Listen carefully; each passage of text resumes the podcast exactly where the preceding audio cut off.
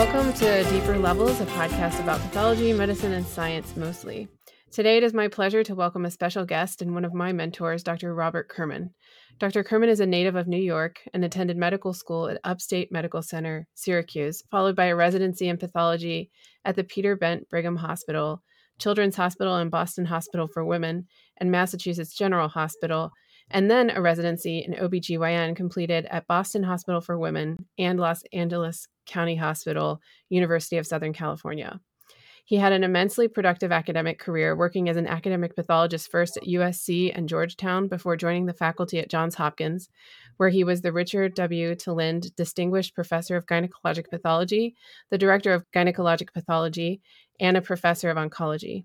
His contributions to the literature were extensive. Many of the concepts that GYN and general pathologists use came from his work. He edited and wrote texts, spoke all around the world, and became a thought leader in the field. My story collided with his toward the end of his career when he, I spent two years as his fellow from 2012 to 2014. Dr. Kurman, Bob, how are you? Thank you so much for joining me. My pleasure. Yeah. So I realized when I was prepping for this show that if I covered all the things I'd like to talk to you about, it would be a way too long. So I've tried to limit my goals to those that will help others to understand maybe a little bit what it was like to learn from you in the hopes that it will ignite others in the same interest that I had after being around you in GYN pathology. The goal of this series is to get to the heart of why people ended up studying GYN pathology. So, first, we'll focus on how you came to study medicine pathology and then GYN pathology.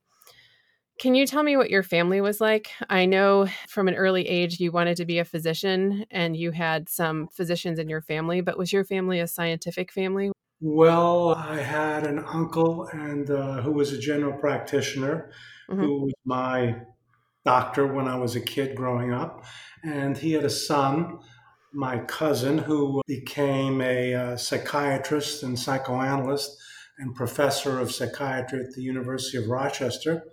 Mm-hmm. Uh, growing up, my parents, neither of whom were physicians, had uh, great uh, respect and admiration both for my uncle and my cousin, and undoubtedly it was that admiration and respect that led me to uh, want to pursue a career in, in medicine. Mm-hmm. And I know your parents emigrated here from Austria. What was it like to grow up in a family surrounded by that experience of having come here to New York and then what do you feel like there was pressure in your family to achieve things since your family had fled from a, a tragic situation and survived a form of trauma?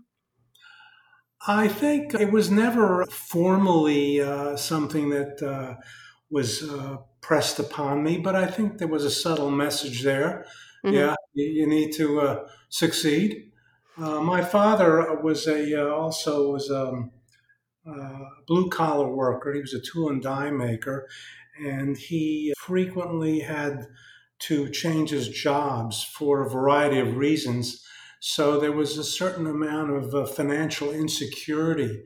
Mm-hmm. I think um, not really, again, something that was clearly stated, but I think there was also an underlying message there that uh, I need to pursue a career that would be uh, provide a, a, stable kind of financial um, you know environment for me. And i think medicine although I, I, never intended to, to go into medicine to make a lot of money but i wanted something that was uh, you know stable certainly more than my what my father was doing.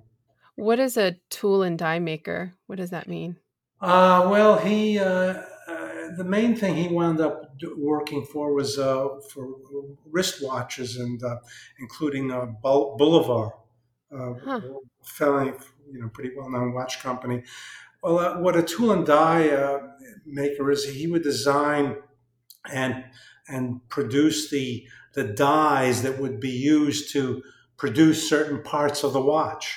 Oh, like dyeing and casting, so metal. Yeah, exactly. Okay. That kind okay. of thing. Okay. And, so that was his, uh, that was what he mainly did. And that was what he already knew how to do when he came here, or was that something he learned when he got to the? Uh, no, that was not not nothing that he had done when he was in uh, Vienna.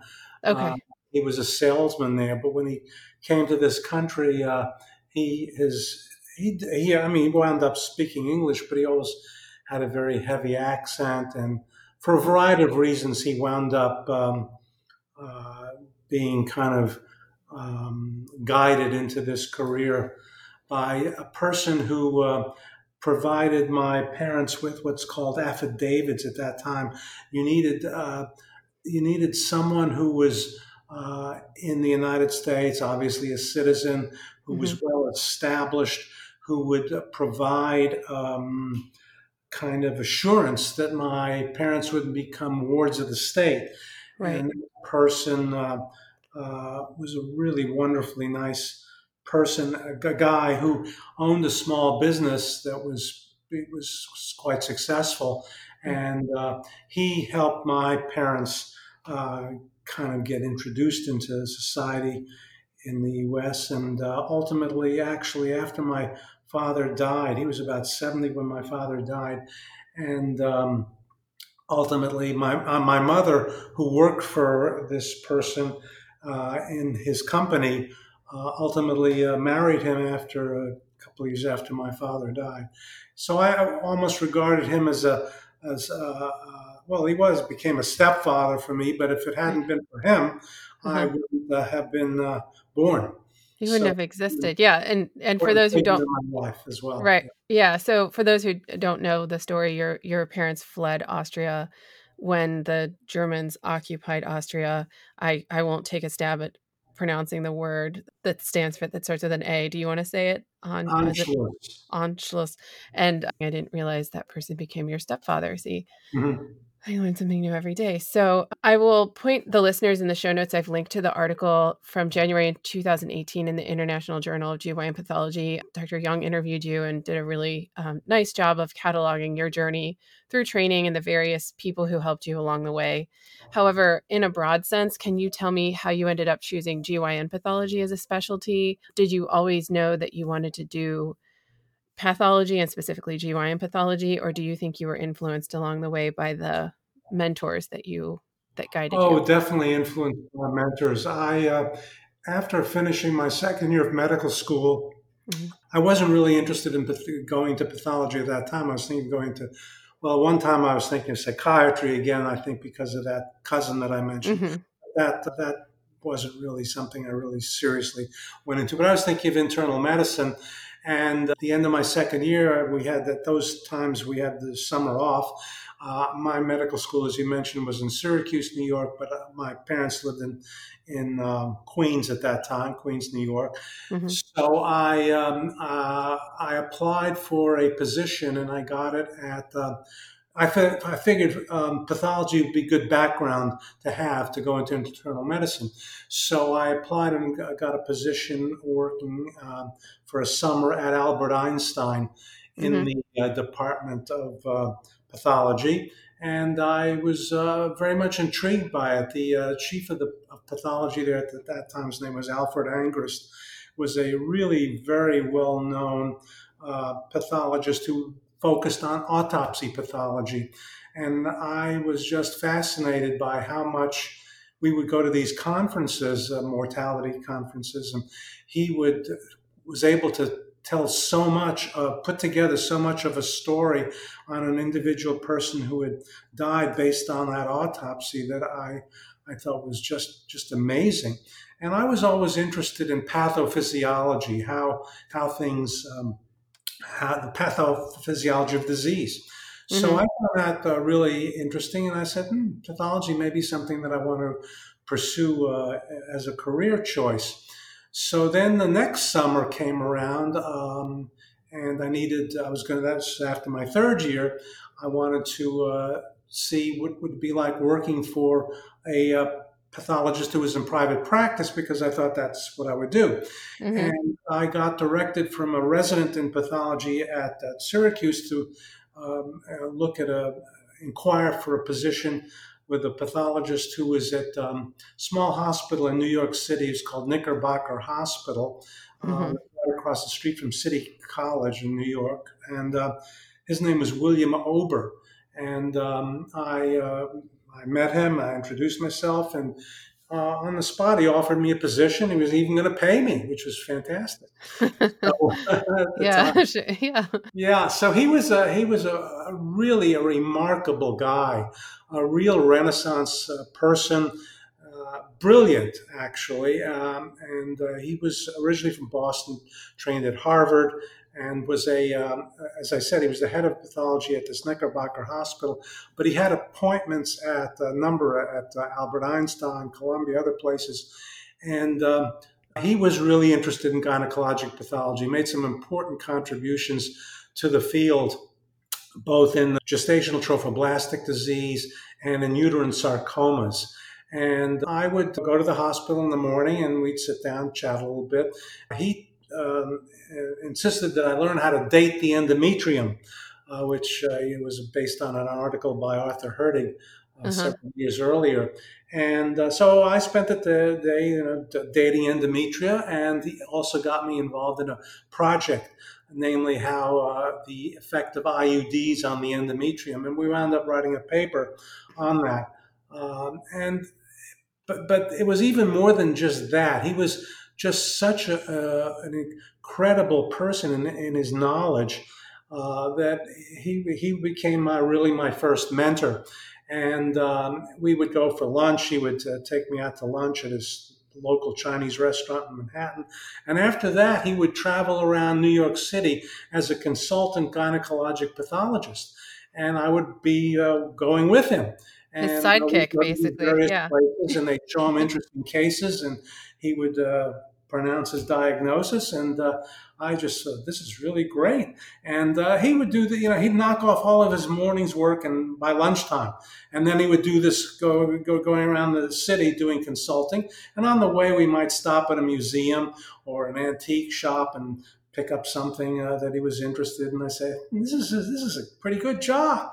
You know, like it was do. the museum got you. I can see it. Yeah, having time to go to a museum that is fitting. That really influenced me in pathology. That sort of sealed it for me for pathology, and uh, because of that interest in gynecologic pathology, that started pointing me in that direction. So when it came time to apply for uh, uh, at that time we did internships, mm-hmm. and uh, I uh, I wound up doing an internship at Beth Israel Hospital where I spent half of my time doing clinical medicine and half the time doing pathology.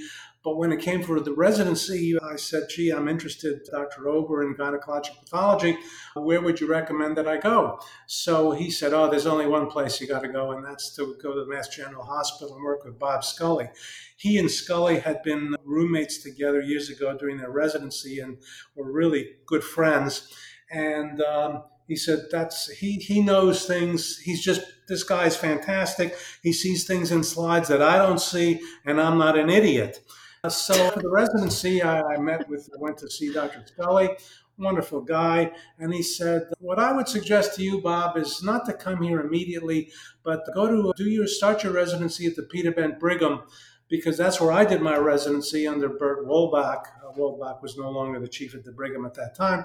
He said, Get your basics down. The Brigham doesn't have a huge volume. You can really get your basics down. The Mass General is a, is a real factory. I mean, they have enormous volume. And why don't you spend some time there? And then after you do that, come to me and uh, spend a, do a fellowship with me in GYN pathology. So that sounded great.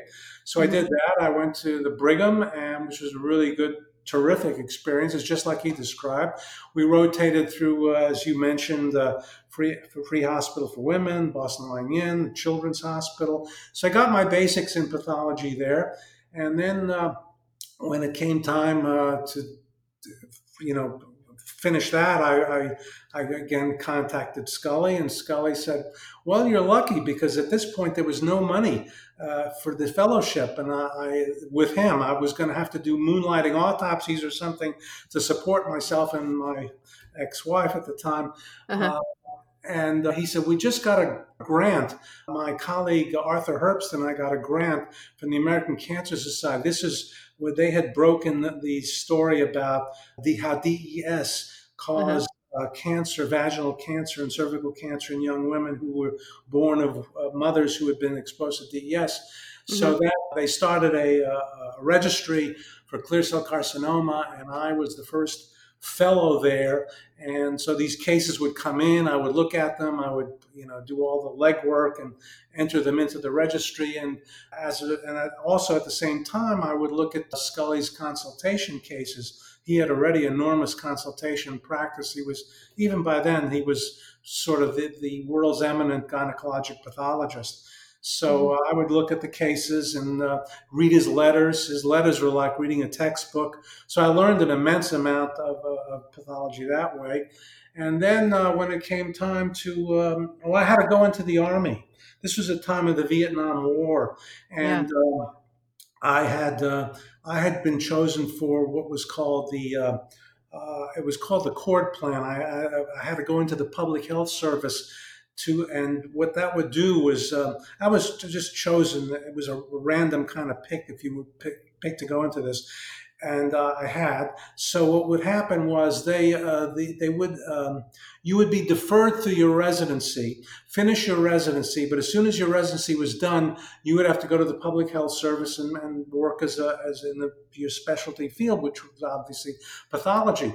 So um, I uh, I said, gee, it'd be nice to go to the AFIP. I could really go to the GYN pathology and really, you know, do that. So I went to the AFIP, and I, what I found was that the Public Health Service uh, did not supply people to AFIP. You had to be in the Army or the mm. Navy, had to be in the military.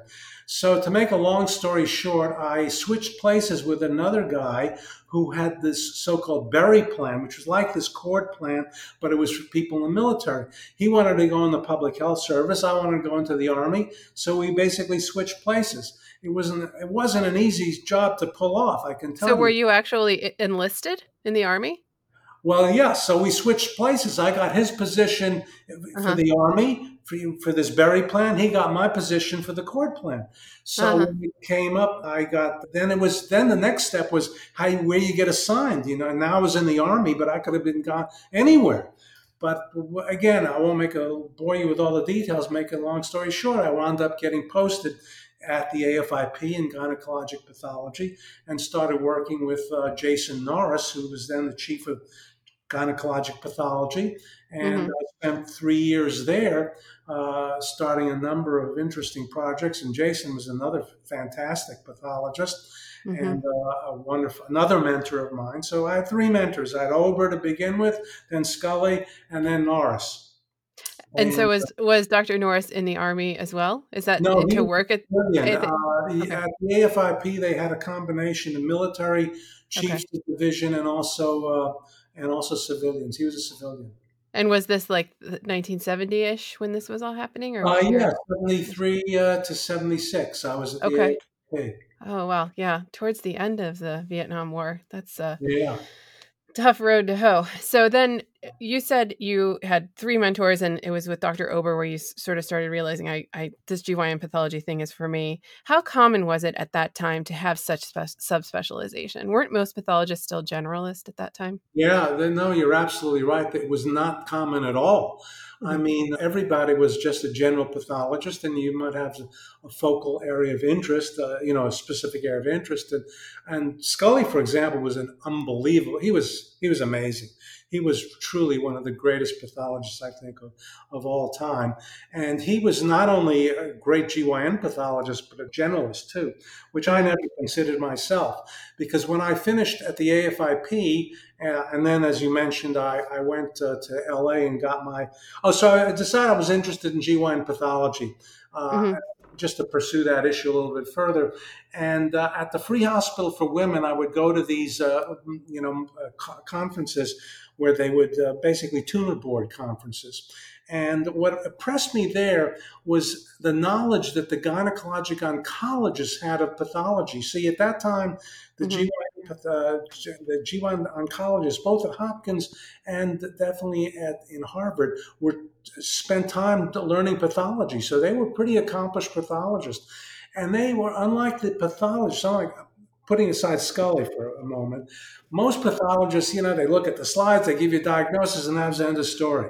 Mm-hmm. These pathologists, oncologists would put the whole thing together. They take mm-hmm. the pathology, they understood the clinical situation, and they would understand how to diagnose and treat the patient. And I was very impressed with that. So that's when I decided that to make me a better gynecologic pathologist. And I also kind of missed clinical medicine because, as I said, I did an internship, I did some clinical medicine. I would pursue a, a residency in uh, OBGYN, which I did. So after the AFIP, uh, well, actually, even before I went to AFIP, make a long story short, I did a year of OB at the Lying In.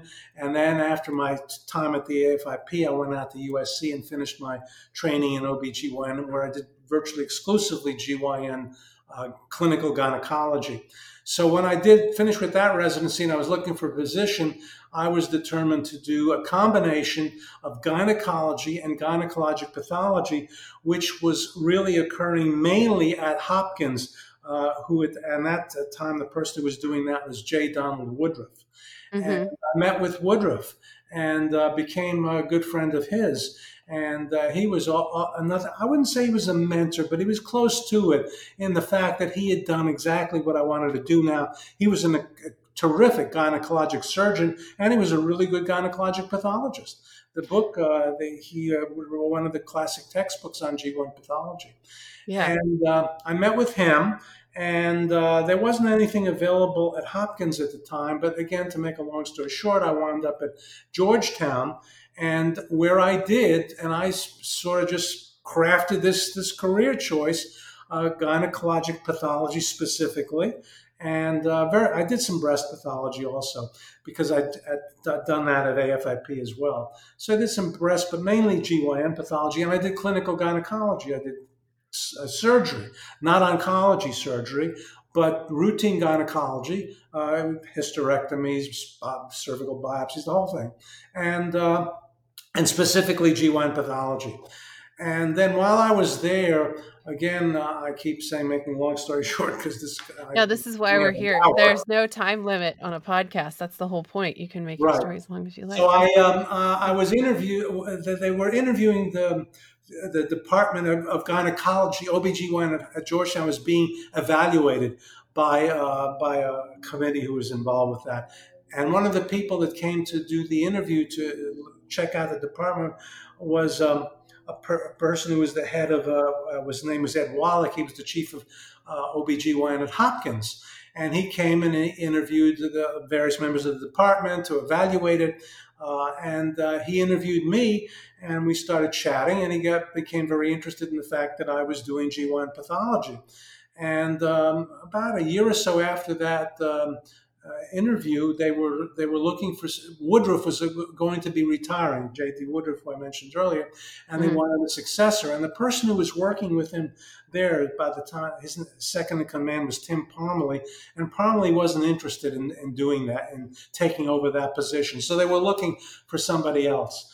And Wallach remembered me and uh, and uh, recruited me to, to Johns Hopkins, which was one of the greatest things that happened to me in, in my life. So, and again, he, in a sense, was a, if you will, another kind of mentor. He was a wonderful guy and uh, very supportive of me. And uh, and there was this chair in gynecologic uh, pathology, as you mentioned. So I was mm-hmm. recruited to uh, take over. Um, from uh, from Woodruff, who was the first chair of that uh, that who had had that chair, and then I I was the second chair of uh, the TeLinde Professorship at, at Johns Hopkins.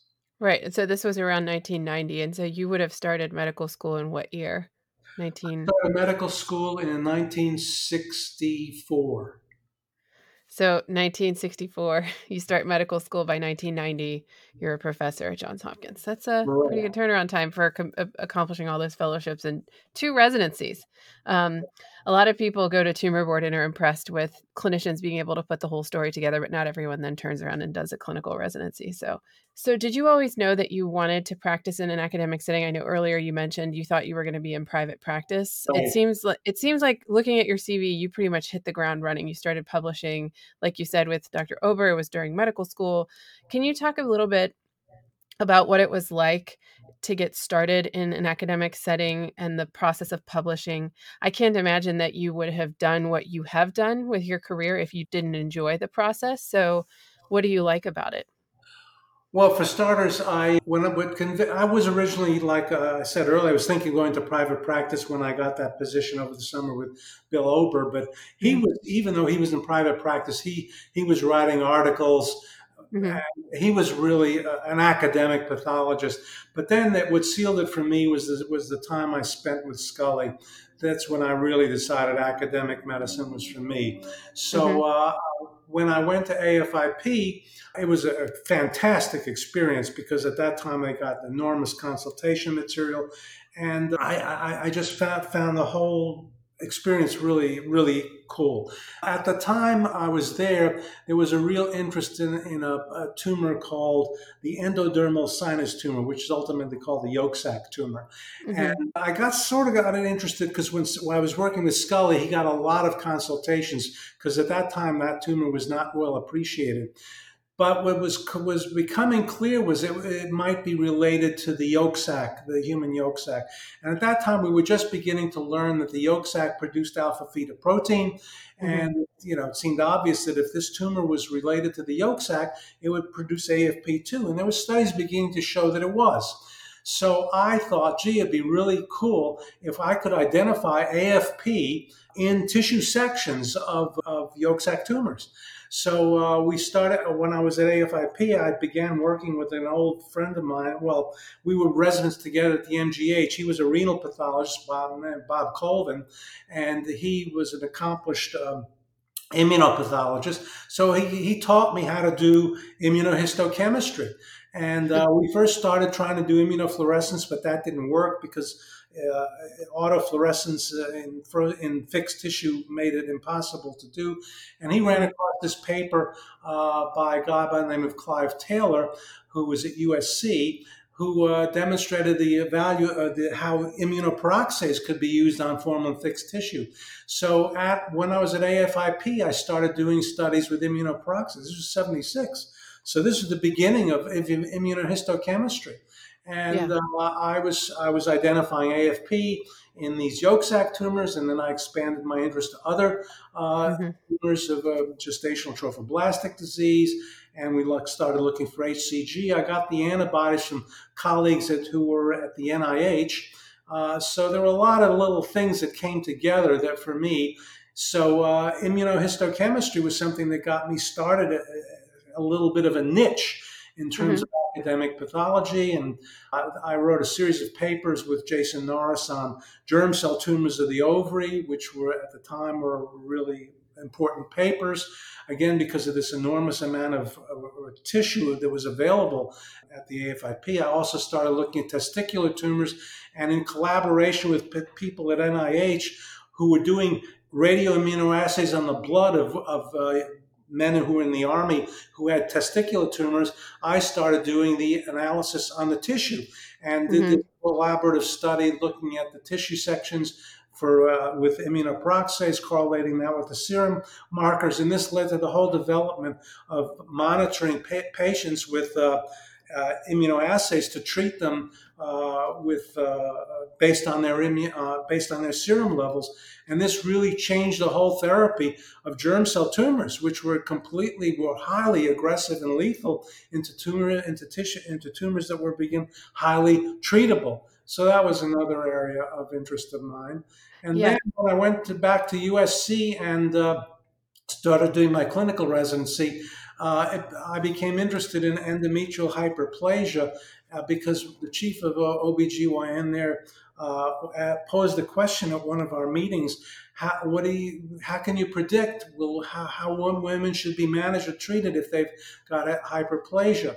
So when I finished my residency at OBGYN, at uh, his name was Dan Mishell, by the way. He was the chief of the Department of OBGYN. When I got, got to Georgetown, I spent one day a week going over back to AFIP and to work with Jason Norris on looking at endomet- patients with endometrial hyperplasia. And uh, we started doing a series of studies, first in distinguishing the most atypical forms from hyperplasia from well differentiated carcinoma, which was difficult at that time, and also to look at what happened long term follow up of women of all ages who were diagnosed with various grades of hyperplasia, what happened to them. So we did a long term follow up study. Again, a unique kind of study that could have only been done at a place like AFIP because of the, the wealth of the material they had and the ability to, to get follow up information. So uh, those are. Why were they able to specifically get follow up information? That, because I know. They yeah. had a whole division uh, of people who would, you know, these are most of the people that came into AFIP were mostly they were they were mostly civilian, but they were also military people, and they had a branch, the logistics branch, that would just contact people to find out what happened to them. So well, they, that's a dream for a researcher. So I'm assuming that most of these patients with hyperplasia were not in the army. Were these spouses of exactly spouses okay. and also again a lot of uh, material that came to afip was from civilians as well and they would call so this division this would call these patients and say we looked at your specimen a year ago what's going on with this patient now well at that time you know uh, we didn't have hip and all these other things that i know like usually physicians and the uh-huh. physicians uh-huh. would uh, provide follow-up information okay because so we're so that you were traveling back and forth from your job to the AFIP, but these were not your patients that you were taking biopsies on necessarily. Right. Were, right okay. Right. Okay. That is an interesting. I was going to ask you about hyperplasia. We can dive into it now. This is one area that I think every pathologist, even if they're not a GYN pathologist, encounters this. It's a very common question, right? And and the more you go out in the world, the more you train people, the more you realize this is a reproducible problem that people have with classifying this hyperplasia. So take me back to the time when you were at the AFIP and you were looking at these samples. What was the classification scheme like? What what was being used in clinical practice and how when you set up your scheme how did you come up with that well, at the time, uh, it was called adenomatous hyperplasia, carcinoma in situ. These really very atypical forms of hyperplasia were difficult to distinguished from well differentiated carcinoma. So the first project that I, I, did with Jason was we were looking at these cases, and um, Jason kept saying, "Oh, well, you got to look for invasion of the stroma." Mm-hmm. That's how you make the distinction. If it's a, if the process is invading the stroma, that's carcinoma. If it isn't, it's hyperplasia, atypical hyperplasia. His he came. His training was from uh, Barnes Hospital, uh, Lauren Ackerman, and they used the term atypical hyperplasia versus adenomatous hyperplasia. Adenomatous hyperplasia was a Hertigian, a Hertig uh, uh, Harvard term, but I won't get into, that. But I mean, atypical hyperplasia, it's really come full circle now. That's what we're saying now. well, yeah, yeah. yeah so I was looking at these cases, and uh, I I started saying, "Gee, you know," I began to recognize what I thought was what Jason was talking about: invasion of the stroma, this altered stroma that mm-hmm. I thought. It's you know like what you see in breast cancer, or, or kind of a desmoplastic reaction. And I said, ah, that's obviously what he was uh, talking about. So uh, I collected these and you know, you know, distinguished the cases based on this, and also this other pattern of very confluent architecture. So I started showing the cases to Jason, and Jason said, "No, I didn't. I, that, that that's not what I had in mind. I had more of this confluent reaction." But he says, "But he said I can see what you're talking about." So uh, we developed these criteria based on uh, with a follow up again, you know, what you because these patients, the first study we did, we saw that we had the endometrial biopsy or curettage, and then a hysterectomy was done within a month. And oh. uh, we would look at the hysterectomy specimen and see which ones had cancer and which ones didn't. And mm-hmm. based on that, we came up with our criteria for making that distinction based on quote unquote invasion of the stroma, which included a confluent architecture and this desmoplastic reaction and that was the the terminology which persisted until i don't know the 2000s that you came up with then right. do you remember as a maybe even as a resident what what was the first project you worked on where the results surprised you and you knew it was going to have a lasting impact you've written so many papers that i'm sure have you know contributed that people have a lot to say about or do you think in the moment when you're just going through the process writing papers publishing papers working every day to day that you don't see it in the moment does every paper feel the same, or maybe early on that paper, the work you did with clear cell carcinoma and DES? Did you know that that was going to be uh, well, clear cell carcinoma was big. Again, I, I mm-hmm. came into it at the beginning, but you know the the, the, the, the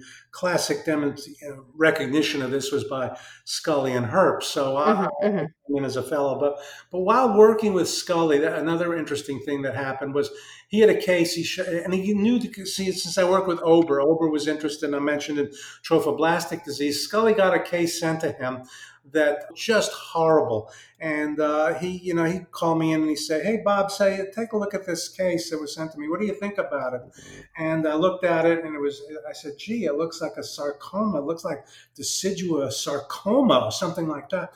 He said, "Well, it's a very interesting case." He said, "I've seen a couple of these." Uh, and, you know, he had amazing memory for cases that he saw. One of the one of the real um, one of his unique abilities was he saw a case and he'll remember one that he saw 20 years ago that looked the same.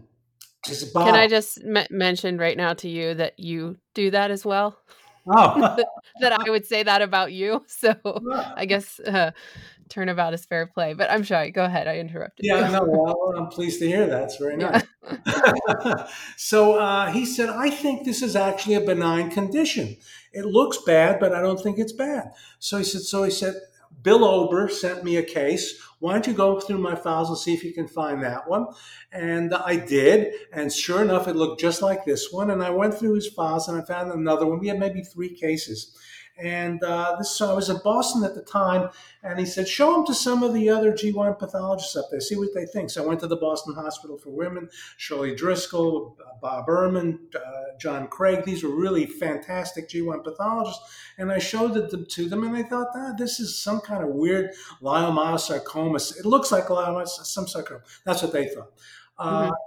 Scully thought it was benign. He, so when I went to AFIP, I mentioned the project to Jason, and Jason said, "Yeah, that just sounds like a good idea. Why don't you look through the files and see if you can find?" So I went through the files of leiomyosarcoma, choriocarcinoma, and I found about seven or eight other cases that look very similar. And again, we got the follow up information, and they all did really well, except for a case or two when they when the uterus was perforated after this di- at the time of the diagnosis they they perforated and the patient had complications. But other than that, they did well. So uh, we wrote a paper on that, and Scully suggested the term trophoblastic pseudotumor. So we wrote this paper. I was the first author. Uh, uh, Jason was the second, and Scully, Scully was the second. I think Jason was the third. Anyway, and we called it trophoblastic pseudotumor. So then, when I'm at, at Georgetown, a good buddy of mine who we were residents together at USC he became a GYN oncologist. He was in Minnesota. He sent me a case. He said, Bob, what do you think of this? Uh, it's been called a leiomyosarcoma, but it's the patient's got an elevated HCG titer. Oh, that was the other thing. We identified mm-hmm. HCG by immunoperoxidase right. in those 10 to 12 cases that I pulled out from Scully and from the AFIP and proved that it was not leiomyosarcoma, but that it was trophoblastic disease. So I looked at this case and it was really wild. I said, uh, Leo, uh, his name is Leo Twiggs. I said, Leo, this is the worst case I've ever seen of this thing. I'm worried about it, even though all of our cases were benign. Well, again, make a long story short, this one turned out to be malignant. And it's about the same time Scully saw another case that was malignant. So mm-hmm. uh, he wrote an editorial with Robin Young say, saying, renaming this entity as a placental site trophoblastic tumor. And when I used to get together with Scully uh, years later, we, we became, you know, we were good friends, although we disagreed on some things. I won't even get into that, but we'd have to together or whatever. But he, he, was the, he used to say, uh, he, he would call this one of my most egregious errors that I called this, that I wrote a paper calling this benign tumor trophoblastic pseudotumor when in fact it was malignant. Of course, I pointed out to him that the senior author on the paper was none other than Bob Scully. But anyway, it was kind of funny. Well, so, uh, yeah. That, that, was a big surprise, if you ask me about a surprise. And uh, mm-hmm. another surprise I had was while I was looking at the germ cell tumors of the ovary at AFIP, we ran a, uh, you know, I was looking at yolk sac tumors and so, so forth. We ran a, across a case that looked just like an embryonal carcinoma of the testis but it had never been described in the ovary. So uh, we reported that as embryonal carcinoma of the ovary, distinct from yolk sac carcinoma, a yolk sac tumor, because the yolk sac tumor, which produced AFP, this embryonal produced both HCG and AFP. Again, uh, proven by immunoperoxidase. So uh, again, it was like using immunoperoxidase to, you know, uh, to really extend our abilities in terms of research. And ultimately, of course, as we all know now, it became incorporated into clinical uh, useful diagnostic pathology. So that was again a surprise that it had never been described before. So this was the first uh, tumor that was uh, reported in the gynecologic uh, in the gynecologic literature. Mm-hmm. Another project you were involved in was the formulation of the Bethesda criteria this came about the story is very interesting about public pressure to standardize cervical cancer screening and how people were signing them out. What do you remember about that time and that project and how you all put together the guidelines? Well uh, that, that was related to the work i was doing um, with a, a, couple of my colleagues ben jenson and, and uh, um, uh, drawing a blank on his name, but Wayne Lancaster, uh, on eight, uh, HPV. I mm-hmm. got interested in um, through Ben Jenson, who was at the NIH at the time, about and again using immunoperoxidase. Uh, this was mm-hmm. this was in the uh, late seventies that we got interested uh, in looking at uh, cervical dysplasia. At the time, that was called dysplasia uh, for HPV, and we mm-hmm. started finding HPV by immunoperoxidase, and then ultimately with molecular genetic techniques, finding the the DNA proving that these dysplasias were due to HPV and not herpes, which at the time was thought to be the cause. And that was very controversial at the time. But mm-hmm. I, you know, I was in, we wrote some papers on it. And as a result, I was invited, um, Diane Solomon, who was at the NIH, a cytopathologist, uh, was tasked with developing uh, by from the NIH a schema for cervical cytology that would be more uniform because of all the problems with the PAP classification. And because of my work with that, uh, they invited me to participate uh, in the meetings that uh, ultimately led to the development. We had some uh, a couple of uh, national meetings on the development of this new of, to, to, tasked with developing a new terminology for cytology. And uh, then we felt that the uh, side that the tissue pathology should also be, uh, you know, reflect what was in the cytology. So again, because I was really mainly a surgical pathologist, although I did some cytology as well, uh, and that's how I was brought into uh, these mm-hmm. meetings and uh, co-chaired the meetings with Diane on developing what was then ultimately called the Bethesda system. Yeah, yeah. I mean, certainly had a big impact.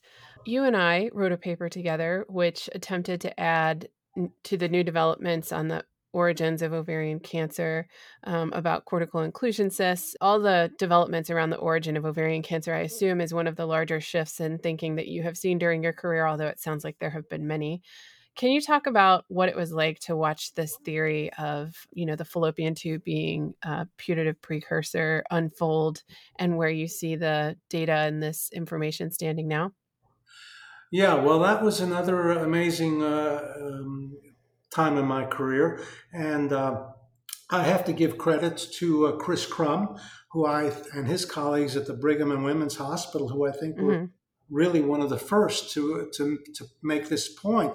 And initially, I thought, "Gee, this is this is crazy." You know, we, we you know all the, the document, you know, all the stuff was, you know, including Scully, was you know they come from the ovarian epith- germ cell epithelium, the covering of the ovary.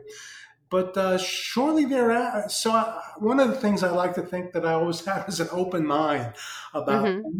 and uh, and I started. Um, looking at things uh, as, as we did a study at, um, at Hopkins to try to uh, reproduce what uh, Chris and his colleagues had done at uh, Brigham, and we found, sure enough, these little precursor lesions in the in the tube. So I very quickly said, I think he's really onto something, and uh, it makes a lot of sense to me now. And uh, I think it just it just kept taking off from there. I, I think it's one of the really the major uh, um, uh, uh, studies that that changed our whole thinking in, in gynecologic pathology about the origin of the main killer of, of women, the main uh, ovarian cancer. And I think it was uh, just a fantastic observation, and all the studies since then, I think. Uh, have borne fruit that that is the the mechanism. I think there may be some few people still think otherwise, but I I'm, I'm certainly not in that camp. Yeah, yeah, and it's definitely changed the management of patients. You're seeing, you know, prophylactic salpingectomies now for sterilization and things like that. So that's all right. going to be amazing to see that unfold. To shift a little bit to talk about another area where you've contributed to the educational experience, you have been involved as an editor with Blaustein's Pathology of the Female Genital Tract. It's a book that I you know lived with those two years that i was your fellow and subsequently i even keep my old editions because i have so much writing and underlining in them.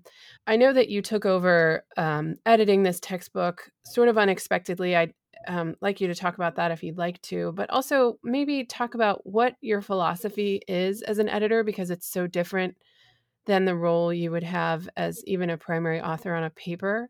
How do you approach that task well, yeah, I was really honored by uh, Ancel Blaustein to uh, uh, write some chapters in the second edition of the Blaustein textbook. Uh, that he, I guess he'd read some of our papers on hyperplasia and so forth. So in the second edition, he asked me to write some chapters. And then uh, just to finish that thought that you raised earlier.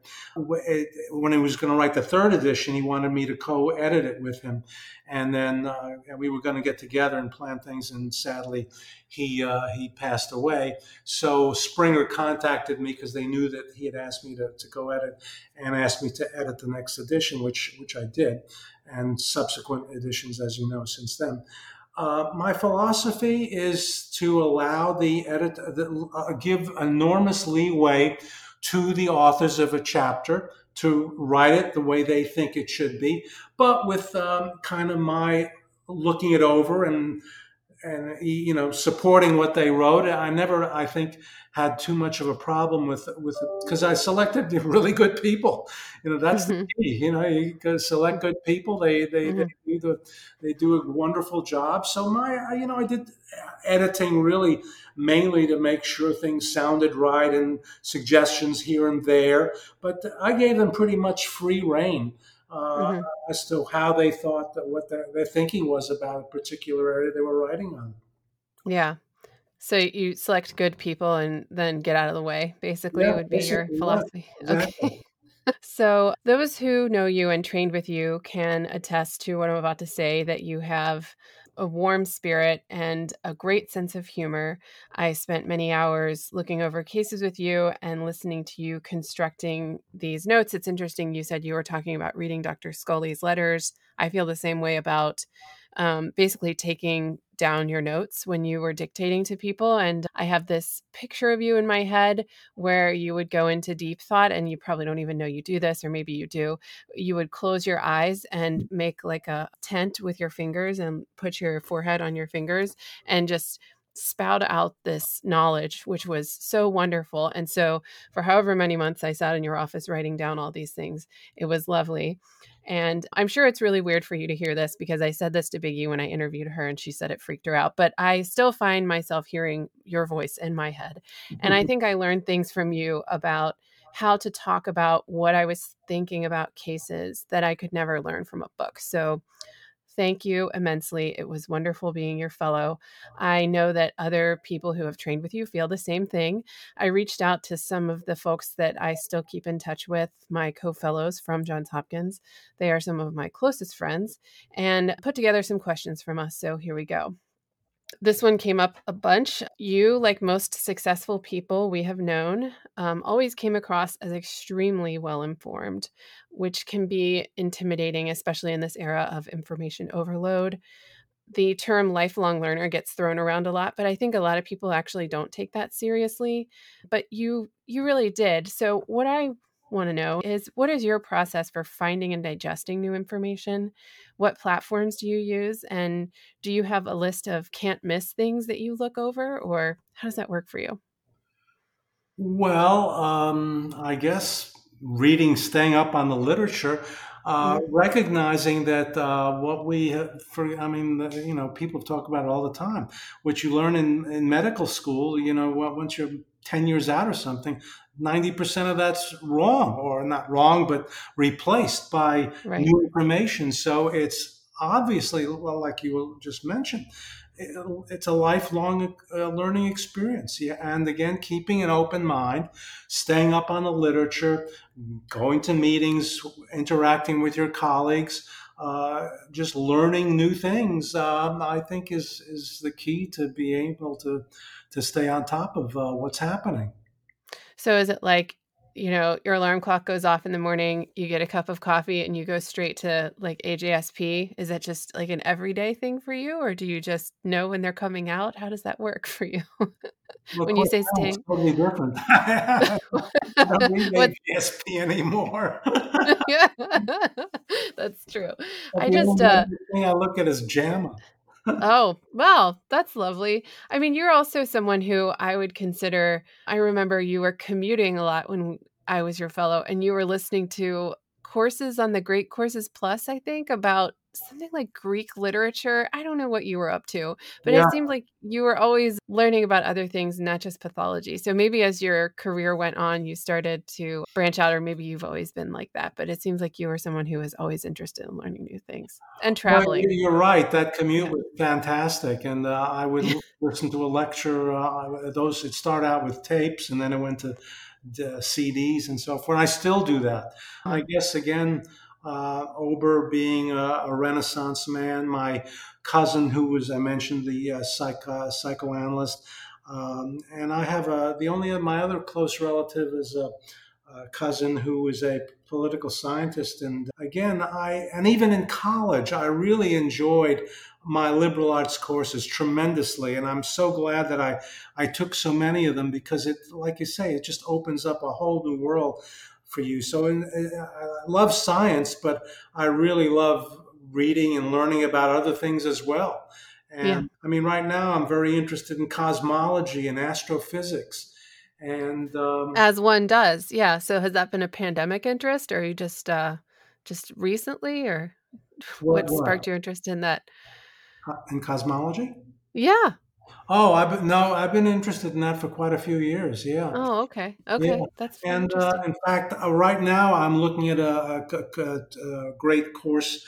It's called Philosophy and Physics, which hmm. is uh, really very fascinating, pretty deep too.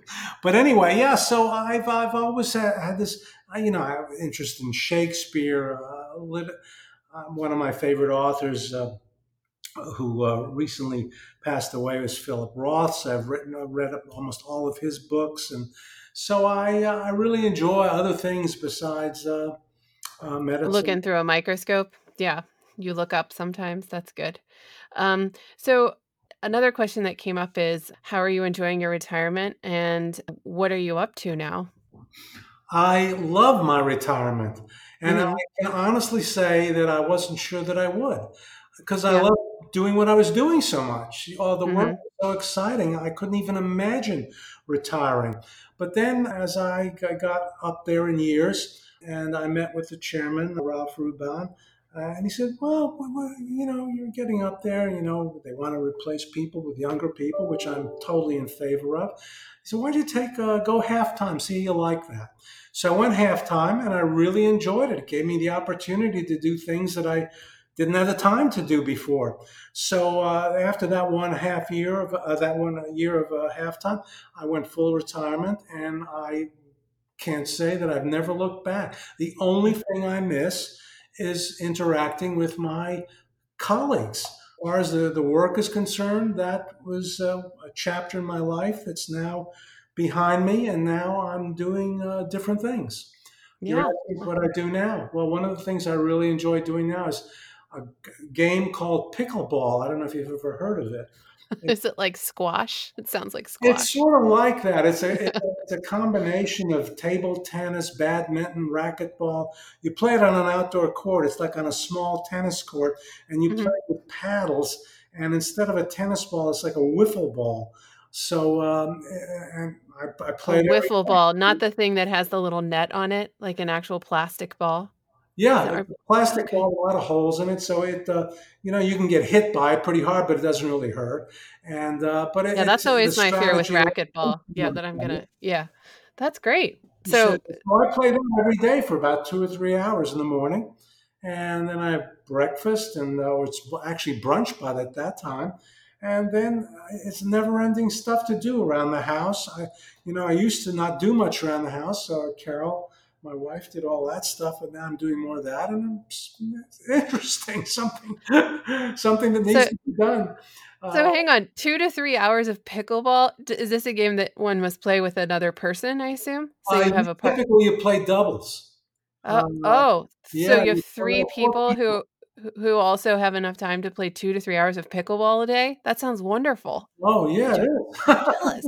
That's amazing. Yeah, you know, there are about 20 people, and you know, you you rotate around, you play with different people, you win some games, you lose some games. And uh, in fact, I just recently bought a pickleball machine, which is a machine that shoots tip the balls at you, and you got to return them. So you like a batting cage, basically, for pickleball. Perfect. A pickleball oh. batting cage. That's what you're doing. I love it. So are you still uh, swimming and like eating eating uh, healthy? Yeah, and... well, I, I, I, we hike. I don't. Uh, I do a little bit of swimming, uh, but uh, mm-hmm. I developed a, a somewhat of a, a, um, allergy, a reaction to chlorine. So oh, I swim. There's a pool. Uh, I live out here in a small well, it's a huge community, but the huge community has little communities within it.